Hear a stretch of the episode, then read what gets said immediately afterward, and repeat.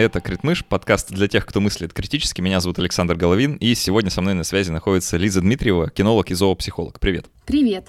Мы с Лизой сегодня поговорим про кинологию и про разные подходы в воспитании собак, потому что, как ни странно, разговор такой, судя по всему, назрел.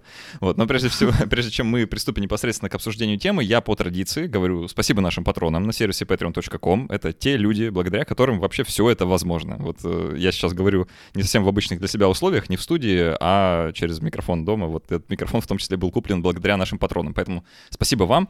И чтобы получше патронов отблагодарить, мы, как всегда, делаем несколько довольно простых вещей, а, чтобы патронов порадовать. Мы записываем расширенные версии основных эпизодов. В расширенной части отвечаем на вопросы патронов, которые мы заранее собираем. Сегодня это тоже будет. А, мы э, предоставляем доступ в наш закрытый телеграм-чат всем патронам от 5 долларов, где можно общаться с такими же увлеченными людьми, как вы, делиться разными материалами, вообще обсуждать разные темы. А, ну и для всех патронов от 10 долларов наши книжные партнеры из издательства Alpina Nonfiction каждый месяц бесплатно выдают электронные книги. Это вообще вау. И в этом месяце, новый месяц, апрель, кажется, наступил, в этом месяце это будет книга, которая называется «Что мы думаем о машинах, которые думают». Вот я ее выбрал, потому что мне показалась она любопытной. В этой книге ученые и популяризаторы науки, самые разные, там инженеры, философы, писатели, фантасты, вообще прочие люди искусства отвечают на вот этот поставленный в названии вопрос, э, что такое думающая машина. Там очень много разных, э, ну не авторов, да, а как-то вот высказывающихся, и многим э, нашим слушателям, вообще российскому читателю, многие, наверное, хорошо знакомы. Я перечислю просто парочку, чтобы вы понимали, о чем речь. Это Стивен Пинкер, Лоренс Краус, Роберт Сапольский, Майкл Шермер, Дэниел Деннет, в общем, все вот эти замечательные люди там как-то про это высказались. Вот, можно будет почитать. Ну что, э, давай приступать. Э, я сразу признаюсь, у меня никогда не было собаки своей. Э, я пару раз там в детстве как-то взаимодействовал с собаками, которые жи- жили в семье периодически, вот что-то такое было, припоминаю, но своей собаки у меня никогда не было. И знаешь, когда я полез сейчас, вот, э, под, готовясь к нашему, к нашему выпуску в интернет читать про то, как, как воспитывать собак, я, ну, э, скажу мягко, э, несколько удивился. Вот. Давай для начала обозначим, какие есть подходы к воспитанию собак вот в среднем. На самом деле каждый человек заводит собаку по разным причинам. Кому-то собака все еще нужна для охраны дома, кому-то просто хочется собаку для души, кто-то хочет спасти дворняжку, поэтому на самом деле причины очень сильно разнятся. И как раз из-за того, что разнятся причины, разнятся и методы воспитания, о которых мы сегодня будем говорить.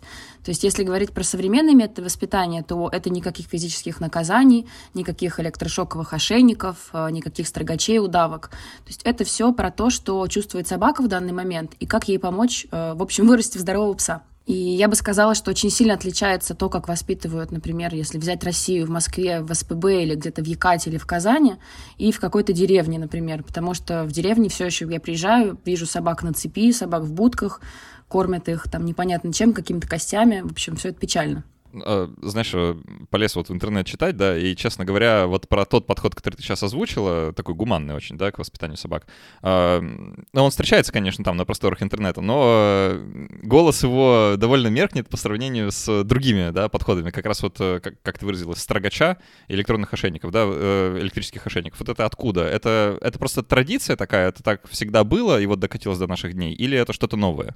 А, в какой-то момент была теория доминирования, и она была, в общем-то, и в Штатах, и в Европе, и в России, и все использовали ее поголовно.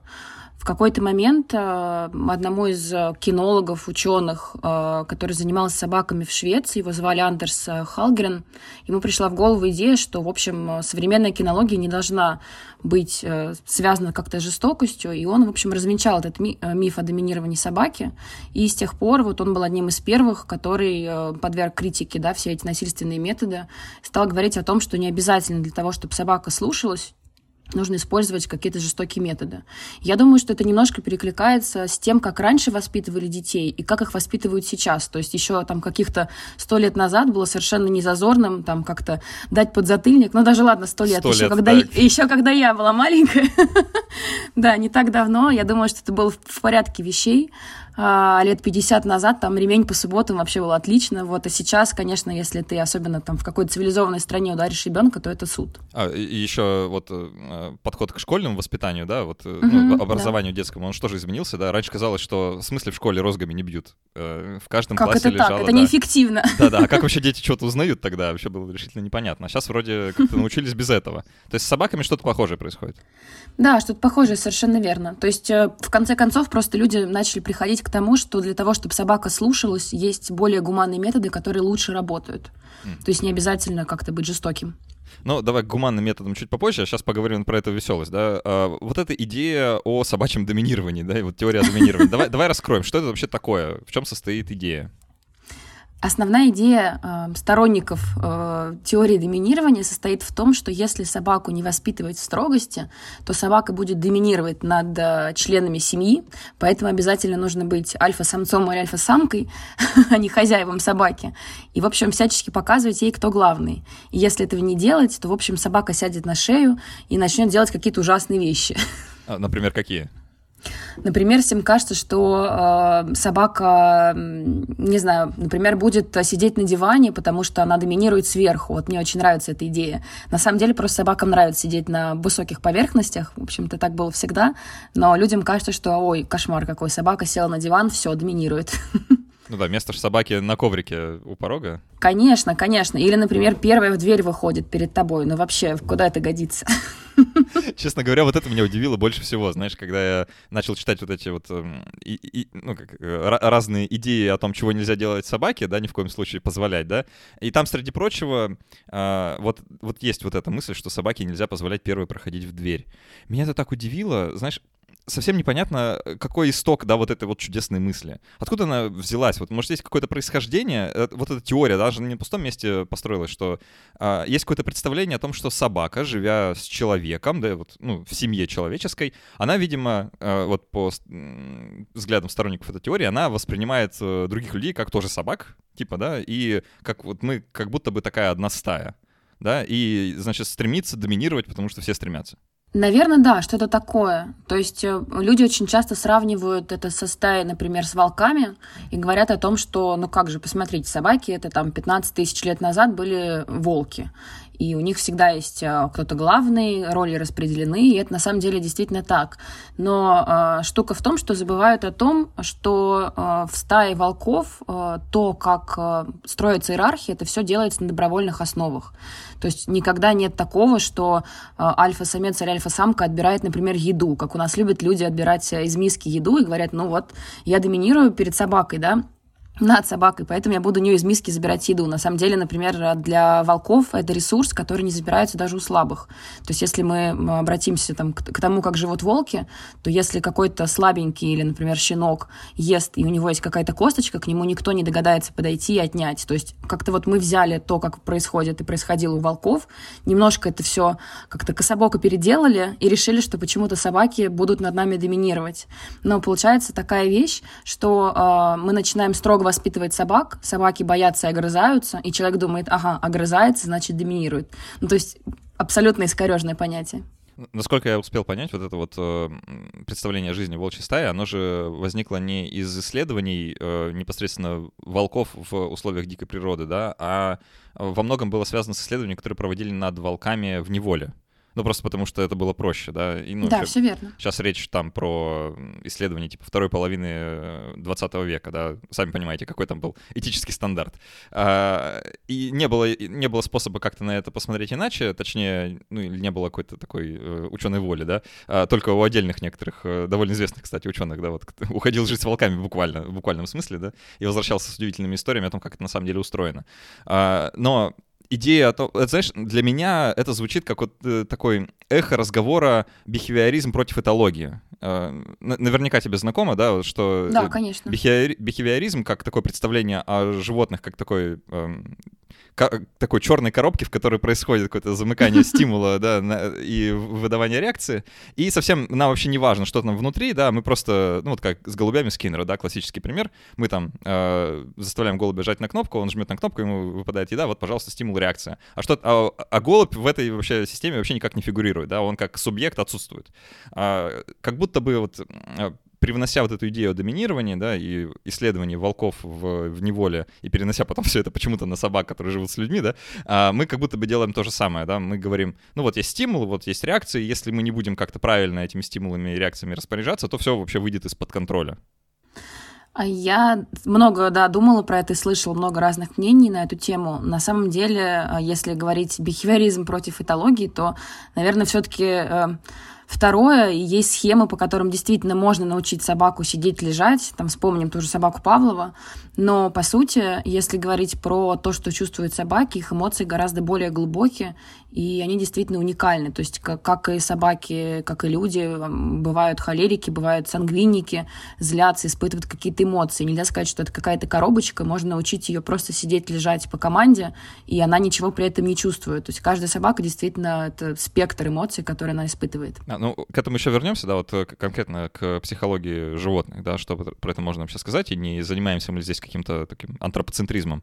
Ну вот еще немного про это, э, про разные мифы, которые существуют вокруг этой теории доминирования. Просто хочется как-то основательнее развеять, да, их все. Есть представление о том, что альфа-самец должен есть первым, да, и ни в коем случае нельзя давать собаке есть там одновременно с хозяином. И вот все, собака должна ждать, пока все поедят, а потом только поесть сама. А, как будто это тоже взялось из представления вот об этих э, пресловутых волках, живущих в неволе, что там тот, кто главный, он ест первый, а все остальные по иерархии как бы вот э, в порядке очередности, да. А, вот с этим как? А, ты уже сказала, что вот у волчат там никто в нормальной волчьей стае на воле, да, никто еду э, отбирать не стремится. Все верно, но опять же возвращаясь к тому, что я сказала раньше, что у волков э, это как бы добровольно все делается. То есть, когда ест волк и все остальные, например, ждут, пока он доест, это происходит на добровольных началах. Э, а хозяева просто не дают миску своей собаке, которая просто сидит и смотрит, истекает слюнями, не понимает, что она сделала не так, почему так к ней относится.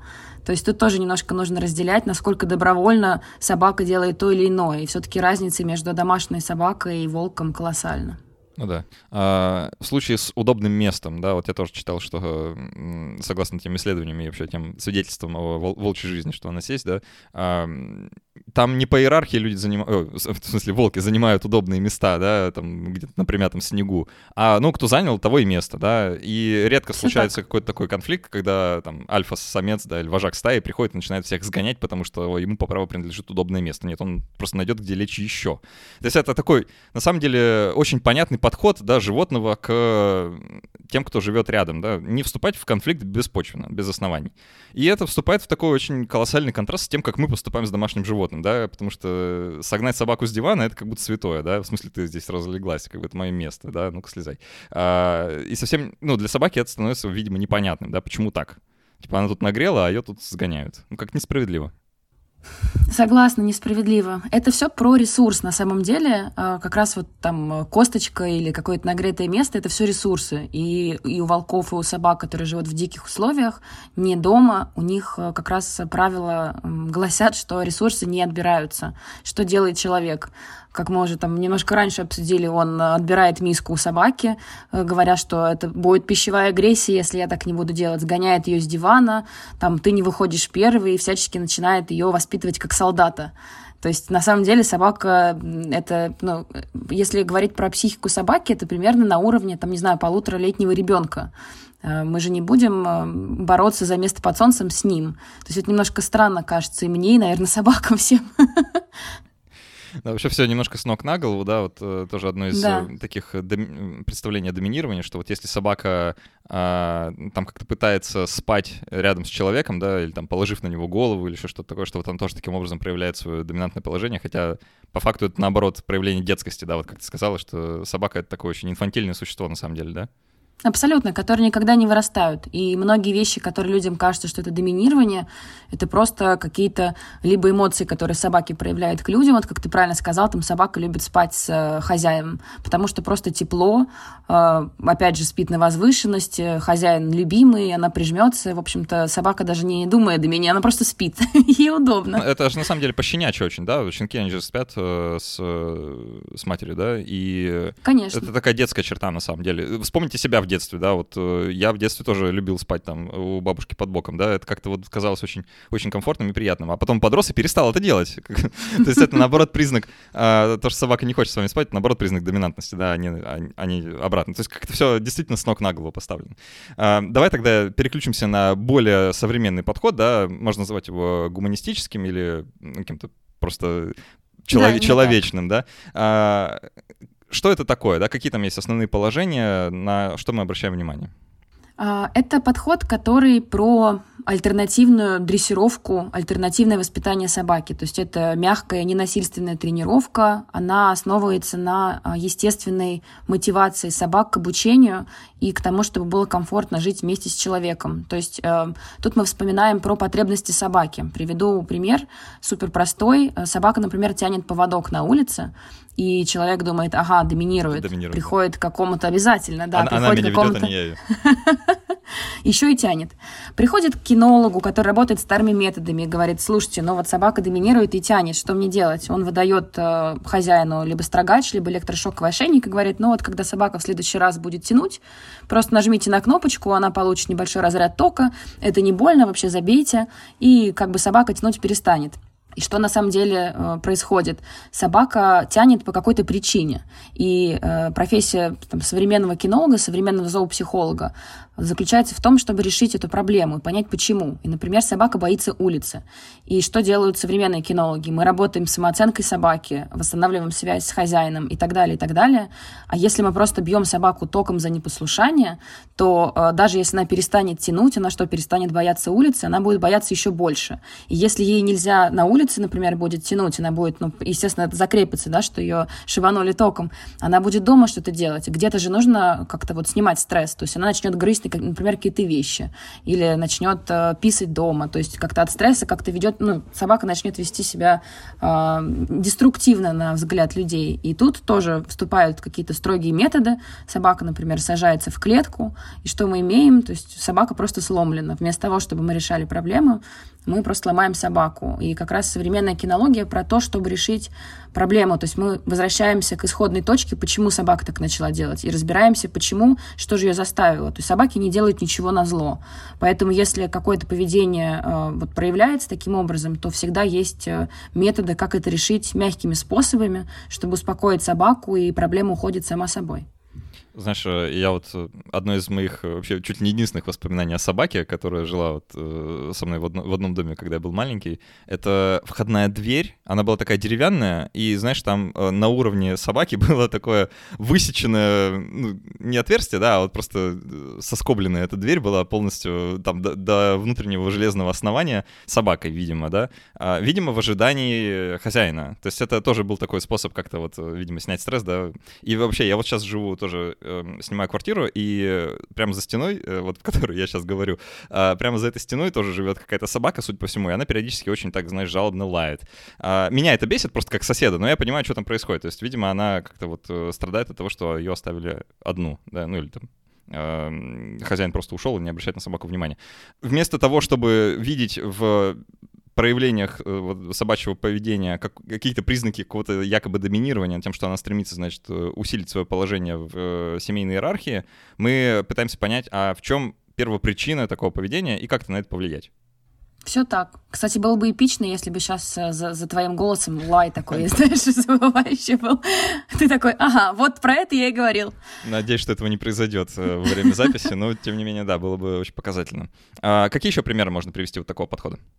То, что ты, кстати, перечислил, это так называемый синдром одиночества, когда собака действительно боится оставаться одна, и э, кто-то вокализирует это, кто-то, ну, то есть, в общем, через физику или через звук собака действительно снимает стресс каким-то образом. То есть, э, вопреки мифам, она не старается выбраться из квартиры, ей нужно просто каким-то образом снимать стресс через физическую активность. Поэтому собаки часто громят квартиры, много лают и так далее, и так далее. Бывает так, что собака метит место или вещи человека соотнош... за отношения, с которым она переживает.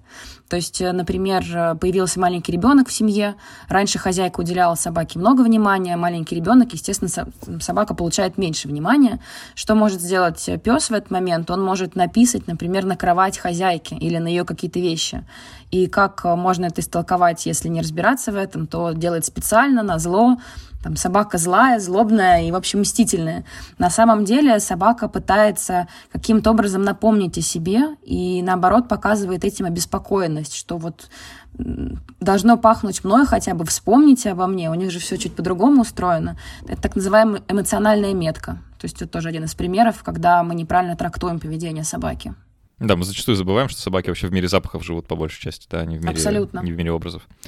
А, давай немного поговорим про вот эти отношения собаки и хозяина, потому что они представляются какими-то такими очень особенными. А, еще раз, у меня их никогда не было, да, но всегда было любопытно, каково это, да. А, что это за связь такая? Мы ее, судя по всему, пронесли через тысячелетия, да, и вот она какая-то такая особенная. Можешь как-то охарактеризовать?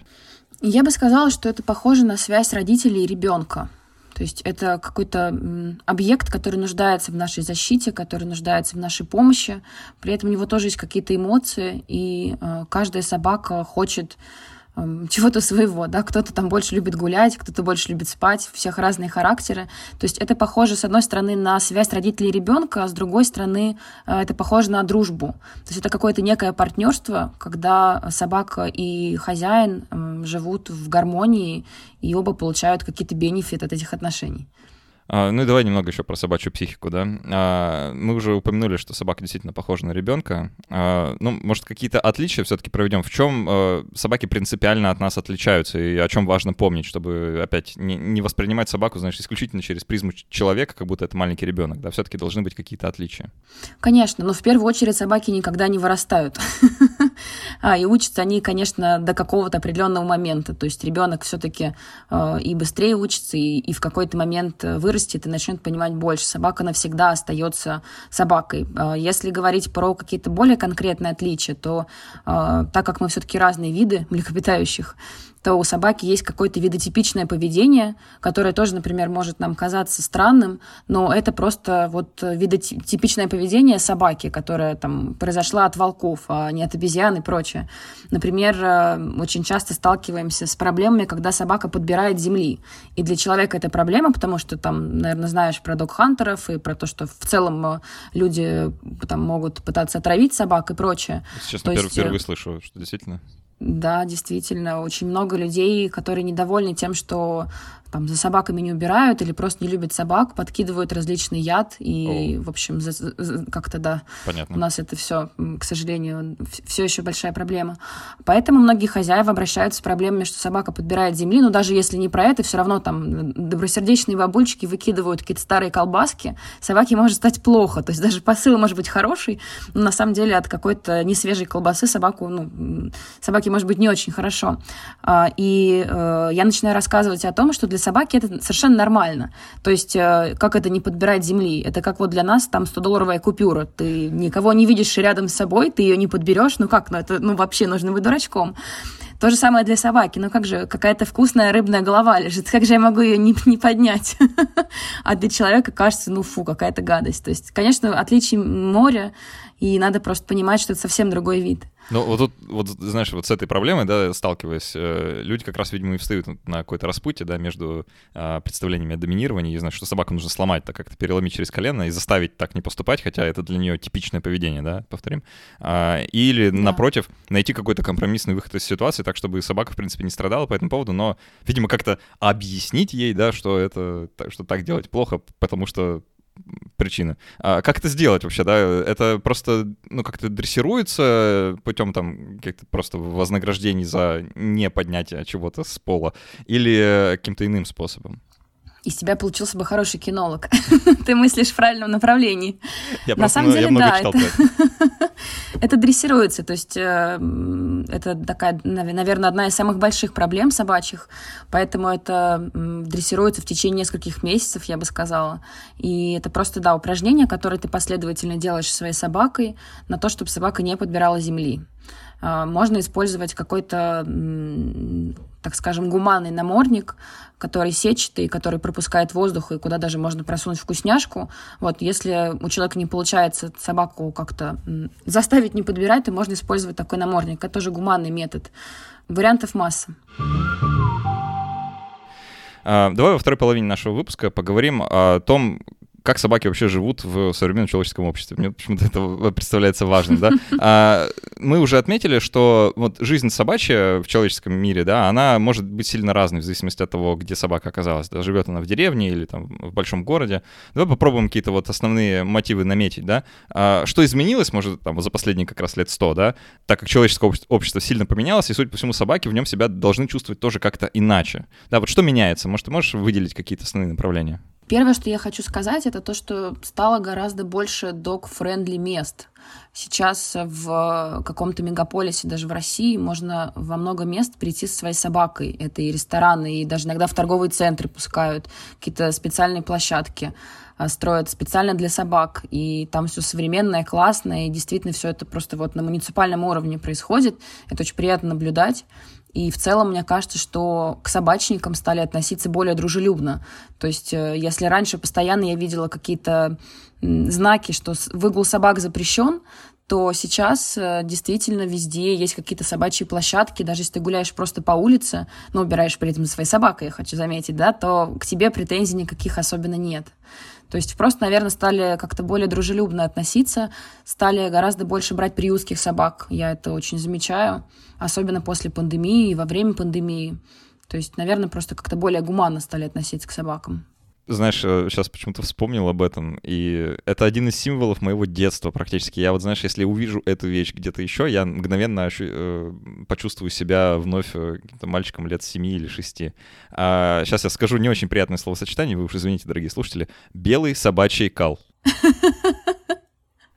Это, знаешь, он был повсюду. Флэшбэки, флэшбэки из детства. Да-да, он, он был повсюду. А, невероятно. А, Слушай, тебя просто хочу как кинолога спросить, а почему он белый и куда он делся? Я об этом не думала лет 15, когда готовилась, я не вспоминала про это.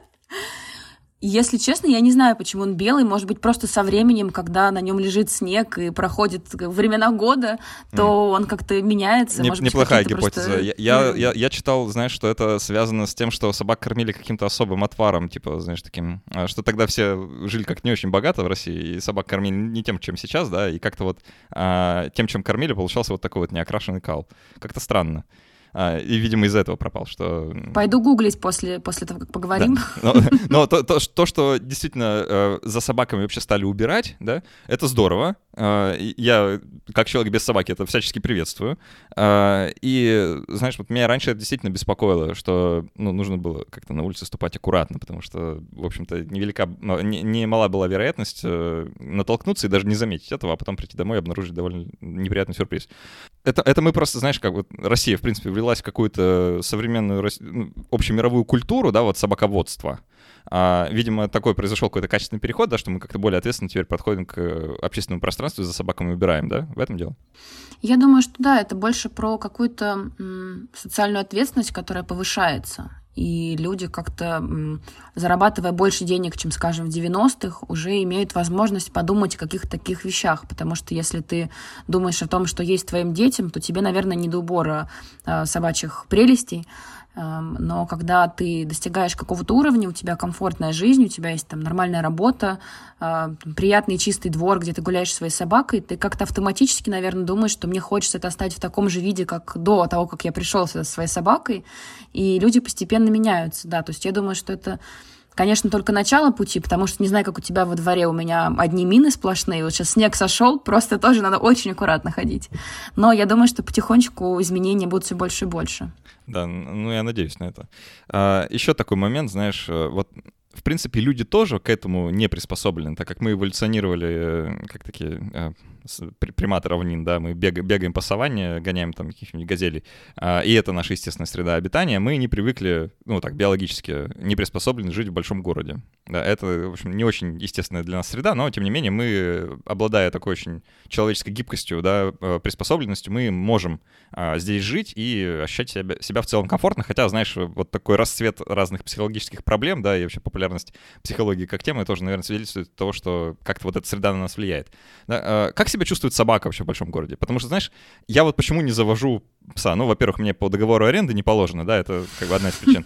А во-вторых, э, мне просто, у меня есть представление, что собаке в квартире плохо. Да, что вот, ну, собака — это такое существо, которому нужно все-таки какое-то пространство, да, и там жил бы я где-нибудь за городом, я бы, наверное, собаку завел. А, можешь как-то прокомментировать? Тут э, буду банальной, все зависит от размера собаки.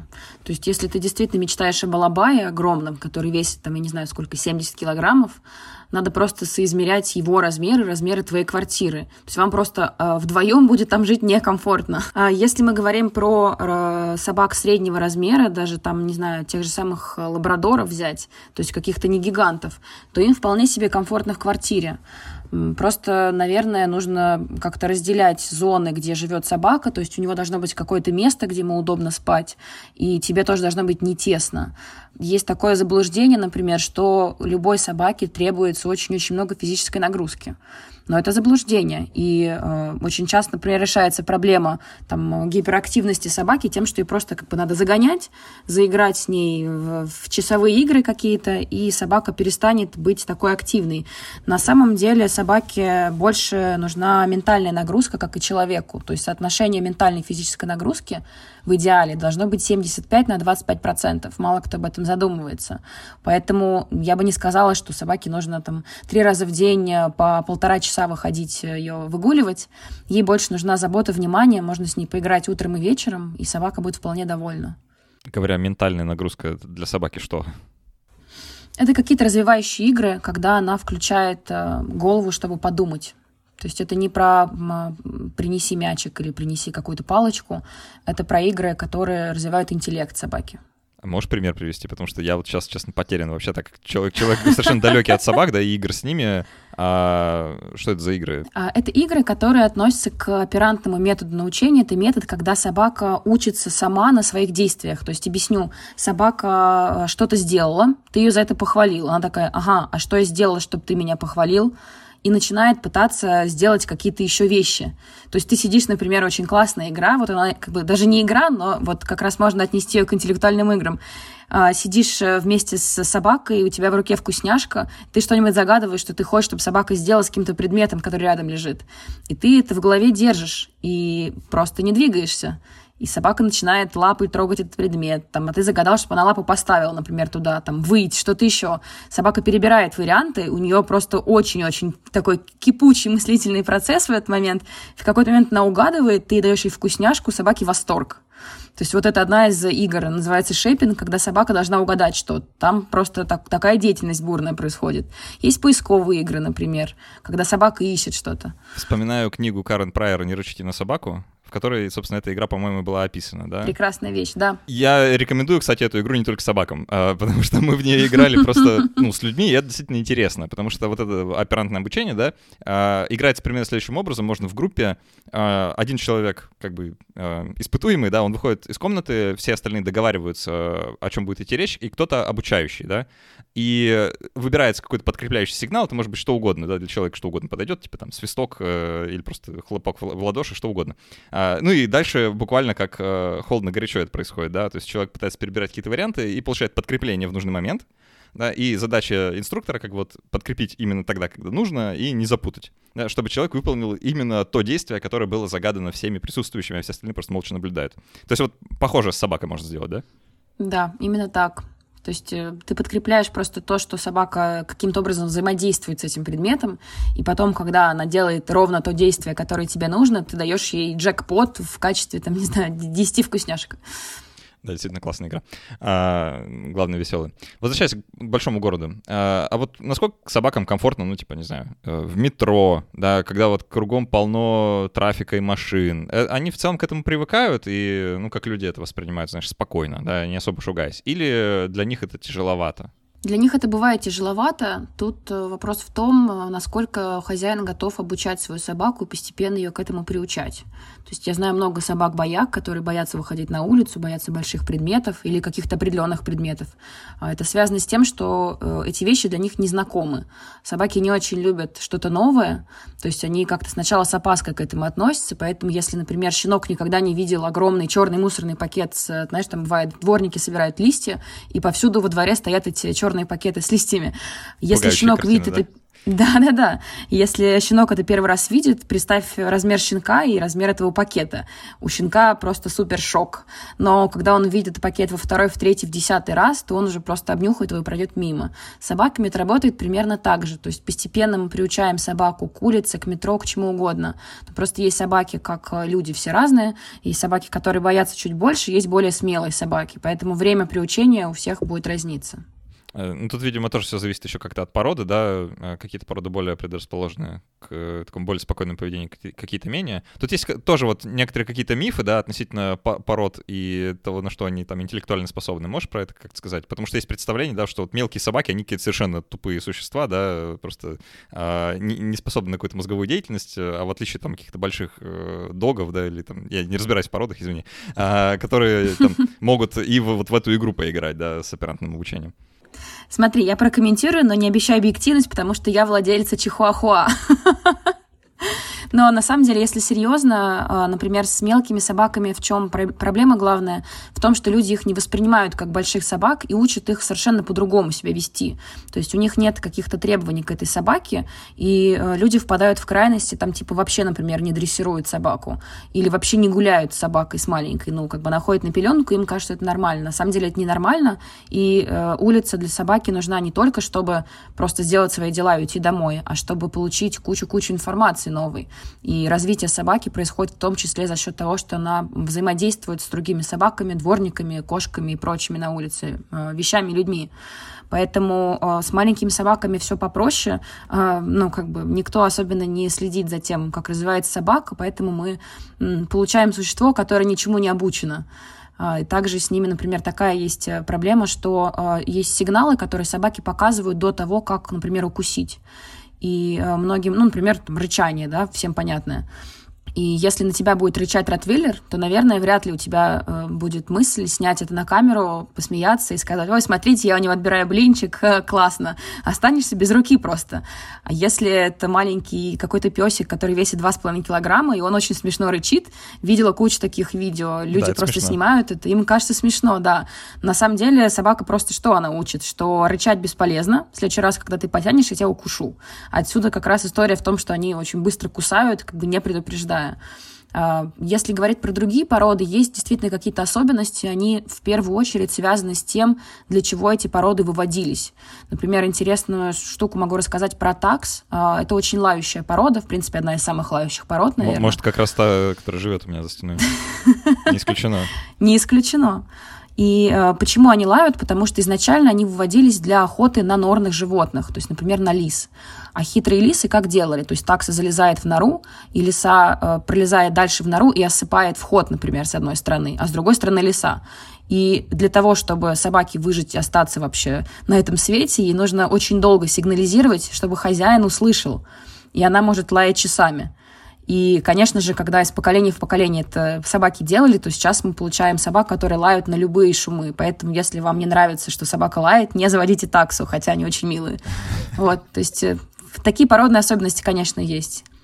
Знаешь, вот это вот э, человеческое стремление потешаться над маленькими собаками мне представляется вот э, исключительно э, характерным для нашего биологического вида, потому что вот мы как-то, видимо, предрасположены смеяться над слабыми и убогими, да, вот как-то это, как-то это очень по-людски, да, вот в не очень хорошем смысле, да, как-то. К сожалению. Мы, к сожалению, да. Видимо, мы действительно как-то биологически к этому склонны. Да, вот снять какого-нибудь, не знаю, какие есть маленькие породы, кроме чихуахуа. А, да, да. Вот снять на камеру и выложить там в Инстаграм или куда в ТикТок, да, как как потешно ты у него отбираешь миску, он, значит, э, пытается, пытается тебе как-то вот по-собачьи грубить, э, и это выходит очень смешно, да, а, просто потому что мы понимаем, что он ничего не может сделать, это как-то вот ну, ну, это как обижать слабого в школе, да, вот, ну, типа, все его обижают, потому что могут и как-то, ну, как будто бы смешно, да, какая-то такая очень... Ну, смешно, конечно, да, на это иногда посмотреть. Э, так, ну, это, это может быть смешно, действительно, если вот так не, не думать об этом, да, о такой психологической подоплеке происходящего, но вообще в целом это довольно неприятно. Ну да. Встречаю, слушай, много разных э, видео, например, на том же ТикТоке, когда э, как бы над собакой потешаются, всем кажется это смешным каким-то видео, а, там много лайков, а, хохотушек и прочее. А на самом деле, когда ты знаешь, почему собака так делает, и, в общем, что она пытается сказать, это становится довольно печальным. То есть, например, собаки, которые э, что-то разрушили дома, потому что у них сильнейший стресс, и они не, не знают, как оставаться одни, их не научили. И они разрушают там, не знаю, какие-то мебельные штуки, или там носки, или рвут что-то еще, туалетную бумагу, все это по, по, всем, по, по всему дому, и хозяин снимает то, как как он там разговаривает с собакой, и собака прижимает уши, все это очень смешно. На самом деле собака просто в шоке, она не очень понимает, почему все смеются, почему как бы с ней так разговаривают, ей просто страшно. Но со стороны я понимаю, что люди смеются, потому что не очень понимают, что собаке плохо в этот момент. То есть я думаю, что нужно просто больше образовывать людей, чтобы они меньше над таким смеялись. Ну, давай тогда в самом конце дадим несколько советов, да, вот э, людям, которые собираются завести собаку, да. А, о чем нужно подумать в первую очередь и э, каких ошибок ни в коем случае не совершать? Нужно в первую очередь подумать о том, есть ли у вас время на то, чтобы с собакой заниматься и обучать ее, потому что просто погулять с ней два раза в день недостаточно. То есть готовы ли вы к тому, что, во-первых, нужно будет собаку обучать, пока это щенок, тратить довольно много времени на обучение и дрессировку, и, во-вторых, подумать о том, что собака может, даже если мы берем какую-то породу, и мы знаем, что такие породы обычно делают вот так, то все равно, э, так как собаки все уникальны, можно попасть на персонаж, который будет отличаться от наших хотелок. И я работаю с такими людьми, которые говорят, ну вот мы взяли лабрадора, они же такие все дружелюбные, милые, а у нас вот он агрессивный. И получается какие-то неоправданные ожидания. То есть э, такой второй совет, наверное, просто принимать собаку такой, как она есть. Если есть какие-то проблемы, конечно, обучаться у психолога и у кинолога, вот, но в целом э, просто дать ей возможность э, как бы проявлять себя в таких качествах, которые у нее присутствуют. А, ну, еще спрошу про как раз кинологов, специалистов, да, если возникает какая-то проблема, и человек решает обратиться, как понять, что этот специалист заслуживает доверия? Потому что, судя по тому, что пишут в интернете, часто можно натолкнуться как раз на, на обратную ситуацию. Я думаю, что это про то, что э, мы смотрим на методы, которым, которыми работает человек. Если он говорит, а, ну ничего страшного, вот просто купим ему удавку или используется электрошоковый ошейник, и, в принципе, для собаки это ненормально, там, давайте построже с ней, то, наверное, это человек не очень разбирающийся в собачьей психологии, он не поможет, только искалечит вам собаку. То есть в первую очередь смотрим на гуманность методов, которые там использует, э, использует кинолог. То есть если человек начинает спрашивать, а кто из вас первый заходит в двери, да, то это, видимо, он э, куда-то не абсолютно, в ту сторону Абсолютно, да. То этого, этого человека нужно гнать.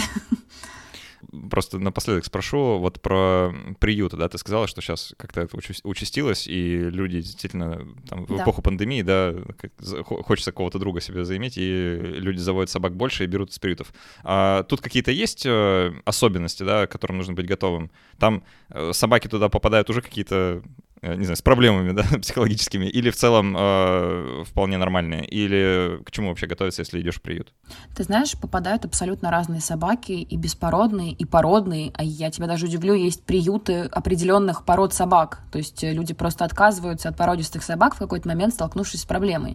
То есть собаки там совершенно разные, мой совет э, — это не брать собаку в первый же день вашего знакомства, потому что во все приюты можно поездить, посмотреть, познакомиться с собакой, потому что мне очень нравится, конечно, этот посыл, что берите собаку из приюта, это здорово, мне нравится эта инициатива, но, э, как ты правильно заметил, э, бывают искалеченные собаки, с которыми нужно очень много работать, и нужно как-то взвешивать свои силы, насколько ты готов там несколько месяцев, например, потратить на то, чтобы собаку вытянуть из этого состояния, потому что не все готовы. И я бы порекомендовала брать скорее взрослую собаку, если мы говорим про беспородную, потому что это будет более предсказуемо. Есть такая категория собак, как дички. Это собаки, которые, э, у которых родители, дедушки, бабушки, в общем, 3-5 поколений предков жили на улицах и они не очень дружелюбные по отношению к людям. Ну как, не то, что не дружелюбные, они не очень ласкучие. То есть это не та собака, которая будет приносить тапочки, сидеть с тобой, смотреть телевизор. Она будет довольно так особнячком да, держаться. Если хочется собаку более ласковую, то, наверное, это тогда не тот случай. А по щенку мы это не поймем никак. То есть тогда лучше брать взрослую собаку, потому что ты ее видишь, она уже выросла, она сформировалась, ты понимаешь, что тебя ждет. И просто ездить в приют, смотреть, наблюдать, гулять с ней. Я думаю, что можно, любой человек может найти собаку себе по душе в приюте. Их очень много там к сожалению. А, что-то сейчас подумалось, а вот это вообще насколько рабочая история для самой собаки, да, если у нее был какой-то хозяин, там все было плохо, и вот собака оказалась в приюте, она уже взрослая, прям сформированная как-то психологически, да, э, ну прям взрослая особь. Мы понимаем, да, что собака никогда не вырастает, мы про это говорили несколько раз, но собака вообще способна как-то вот новые отношения с хозяином, с новым хозяином построить, или э, ну, это какая-то травма на всю собачью жизнь, да, как это вообще, это, это как у утят, знаешь, которые вот увидели маму утку, да, и вот все, импринтинг, значит, вот это мой хозяин навсегда, а все, что будет потом, это уже э, какая-то другая жизнь. Или все-таки это возможно для собаки перестроиться, и вот теперь, теперь новый хозяин? Это возможно абсолютно. Нужно закладывать где-то полгода какого-то периода адаптации. Так, так вот специалисты говорят, что примерно полгода, и собака из приюта, в принципе, уже будет читать за стаю, за семью, за хозяина нового человека. А, вот. Но тут еще нужно, конечно, работать с проблемами, которые могли появиться из-за из прошлого хозяина. То есть собака, например, может бояться чего-то или агрессировать на что-то. Нужно просто быть более терпеливым. Но в итоге нет, все будет хорошо. То есть собаки привыкают к новому и в конце концов забывают старые. Ну, отлично. Это хорошее резюме тогда нашего разговора. Не, не бойтесь, берите собак. Это чудесно. Классные существа, очень уникальные отношения. Вот э, э, с некоторым неудовольствием отмечаю этот пункт в, в своем договоре аренды, потому что нельзя иметь домашних животных. Э, стоит задуматься. Э, у нас в гостях была Лиза Дмитриева, кинолог, зоопсихолог. Лиза, спасибо большое, что пришла поговорить. Тебе спасибо, было очень интересно. Э, на Лизу можно подписаться в Инстаграме. Кстати, у нее там классный блог э, нос.барбос. Вот, подпишитесь. Я подписался, ну, или, по крайней мере, прочитал. Э, я Инстаграм просто плохо пользуюсь, поэтому бесполезно подписываться. Вот. Э, но я прочитал много постов, э, действительно классно написано, очень интересно читать. Вот поэтому, слушатели, если вы пользуетесь Инстаграмом, в отличие от меня, вот рекомендую, подпишитесь. Э, будете знать о том, что происходит в современной гуманистической кинологии. Ну, не забывайте оставлять отзывы к этому выпуску, если вам понравилось или не понравилось. Если вы сторонник доминантной теории, напишите, почему в отзывах. Может, поспорьте с нами немного, будет интересно это почитать. Ну, а еще лучше напишите, напишите что-то приятное, потому что всегда здорово читать положительные отзывы, они помогают работать. Вот. Э, пишите нам на почту подкаст собака Если что-то не помещается в отзывы, то можно туда. Мы это все читаем. А, ну и, конечно, становитесь патронами, помогайте делать этот подкаст, э, приобщайтесь к общему делу, читайте книжки, общайтесь в чате. Вот это все приятно и интересно. А мы продолжим для патронов еще в формате после каста. А с всеми остальными будем прощаться до следующей недели. И пока. Пока.